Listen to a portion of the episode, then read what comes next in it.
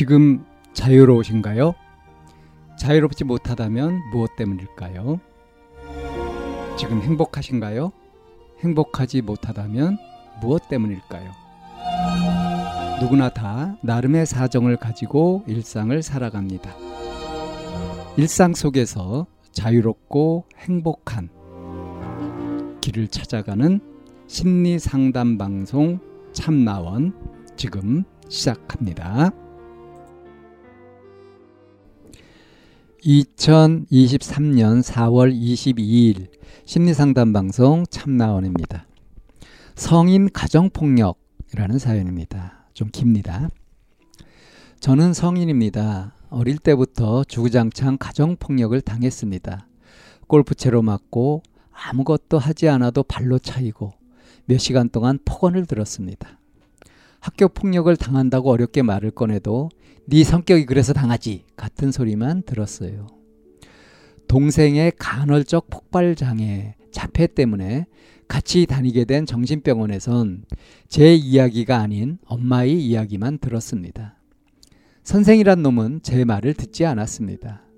엄마는 너랑 같이 살고 싶지 않아 한다고 하고 엄마가 때린다는 말을 해도 믿지 않고 집 밖에 내보내져 집 밖에서 잔다고 해도 들어주지 않았어요.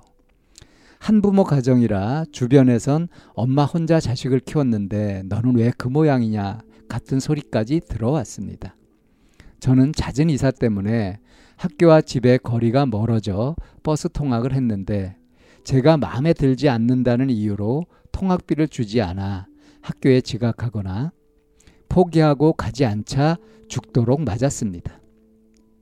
동생도 그때쯤 저를 가볍게 여겨 코피가 나고 피가 철철 흐르도록 팼습니다. 경찰에 신고했더니 엄마는 걔가 너를 어떻게 때리냐며 자신이 보지 못하니 걘 널 때린 게 아니다라고 말했습니다. 바닥에 닦지 못한 피가 있어도 엄마는 그렇게 말했습니다. 그 후 동생이 저를 때릴 때 엄마를 불러도 엄마는 그냥 쟤 죽여, 죽여버려 하며 동생에게 지시했습니다. 휴대폰을 뺏기고 검사하고 망치로 부수는 건 물론이요. 제가 아끼던 물건을 버리고 화내고 굶겼습니다.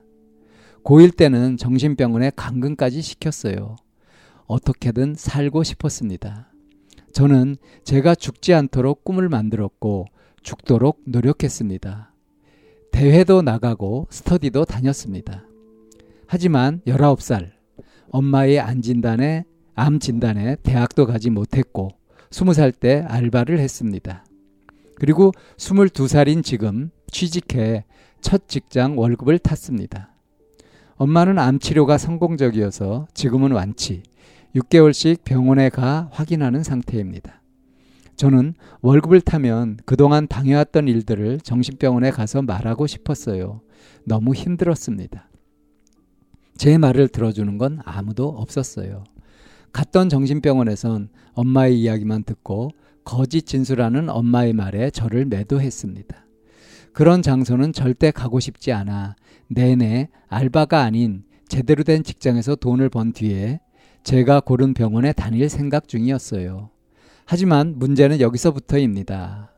월급을 탄 저는 이미 엄마가 닥달에 들어버린 보험, 가로 열고 엄마가 보험 설계사입니다. 가로 닫고 보험이 20입니다. 알바를 그만둔 뒤 취직 준비할 때 돈이 없을 그때도 계속 쭉쭉 나가던 보험료가 20. 19살 11월에 엄마가 사준다고 말했던 휴대폰료 가열고 100만 원 분할금. 휴대폰료는 20살 1월이 되자마자 제가 내게 되어 거의 달에 통신료 분할금과 함께 6씩 나갑니다.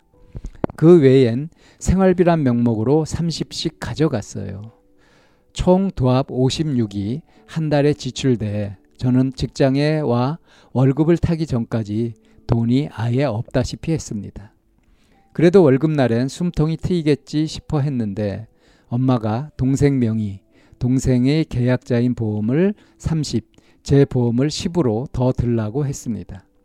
말도 안 된다고 너무 많다고 정직원도 아닌데 지금은 안 된다고 따졌습니다.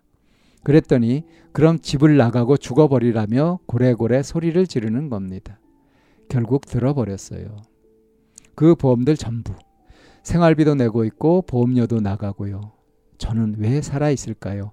항상 생각합니다. 성인이 되어 가정폭력 처벌할 방법이 없어요. 저는 왜 살아 있을까요? 너무 힘들어요. 아무도 제 얘기를 들어주지 않아요. 정신병원도 갈 수 없고 기스날 대로 난 안경도 바꿀 수 없고 몸이 아파도 병원에 갈 수 없는데 보험료만 나갑니다. 보험료를 내고 남은 돈도 가지고 있지 않으면 매주 엄마가 돈을 달라고 화를 내 결국 줘야 하는 신세라 가로 열고 안 주면 밖에 내보냅니다. 반려동물을 키울 땐 한겨울에 반려동물까지 내보냈어요. 닫고. 돈을 쓸 수 없는 노릇이에요. 자식이 죽지 않도록 맞서 싸우는 엄마나 적어도 밥을 해주고 고민을 들어주고 아니면 사랑한다고 말해준다거나 하는 엄마도 있는데 제 엄마는 도대체 왜 이 모양일까요? 제가 살아있으면 안 됐던 걸까요? 항상 생각합니다. 초등학교 2학년 동생이 더 귀엽냐는 질문에 당연하다며 너는 징그럽다거나 말하고 중학생 때 동생의 자택 스펙트럼 진단에 화가 나 저를 집에서 3시간 거리인 장소에 버리고 간 것도 골프채로 항상 죽어라 맞은 것도 아무도 들어주지 않아요. 주변인은 제 이야기를 다 거짓으로 치부합니다. 아니면 엄마를 용서하라고 해요. 제 상처는 아직 낫지 않았는데 다들 저한테 용서만을 강요합니다. 가정폭력을 신고할 방법도 없고 매달 나가는 지출에 너무 힘이 듭니다. 이대로 버티는 게 맞나 싶어요. 제가 살아 있어도 될까요? 저는 계속 이러고 사는 게 맞나요? 그래도 전보다 하나 나은 점이 있긴 하네요. 지금은 엄마가 힘이 없어 동생을 시켜 저를 제압한다는 점이요. 때리는 사람이 하나로 줄어서 다행일까요? 돈을 줘도 욕을 먹고 제 물건을 없애고 저는 언제까지 상처받아야 여기서 빠져나갈 수 있을까요? 엄마는 독립하고 집 나가라는데 돈을 다 가져가는 엄마 때문에 아무것도 못하고 있습니다.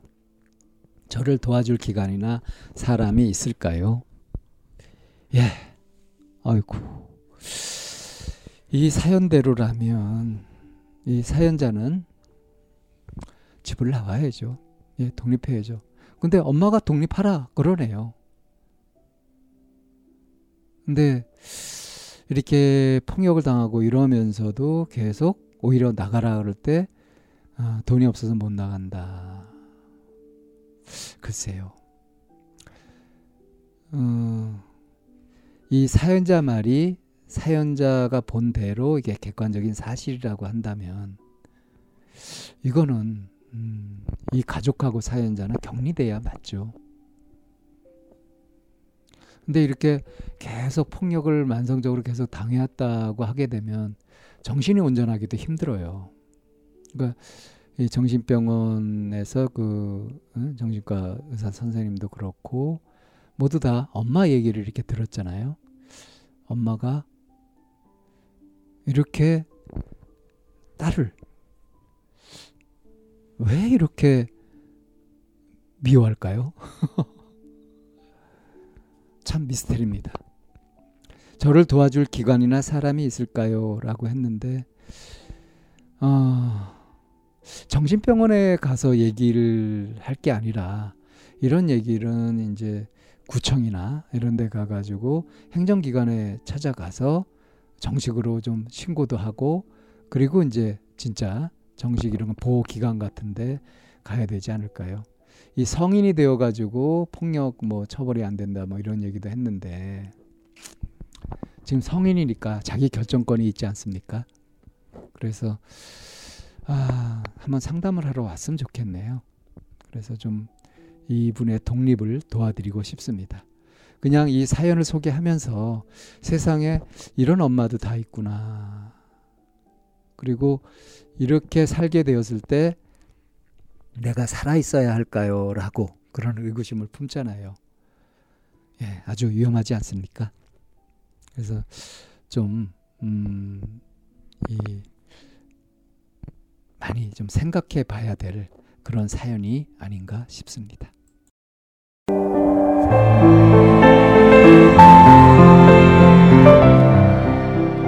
이 상담 방송은 마인드 코칭 연구소에서 만들고 있습니다. 상담을 원하시는 분은 02-763-3478로 연락을 주시면 안내를 받으실 수 있습니다.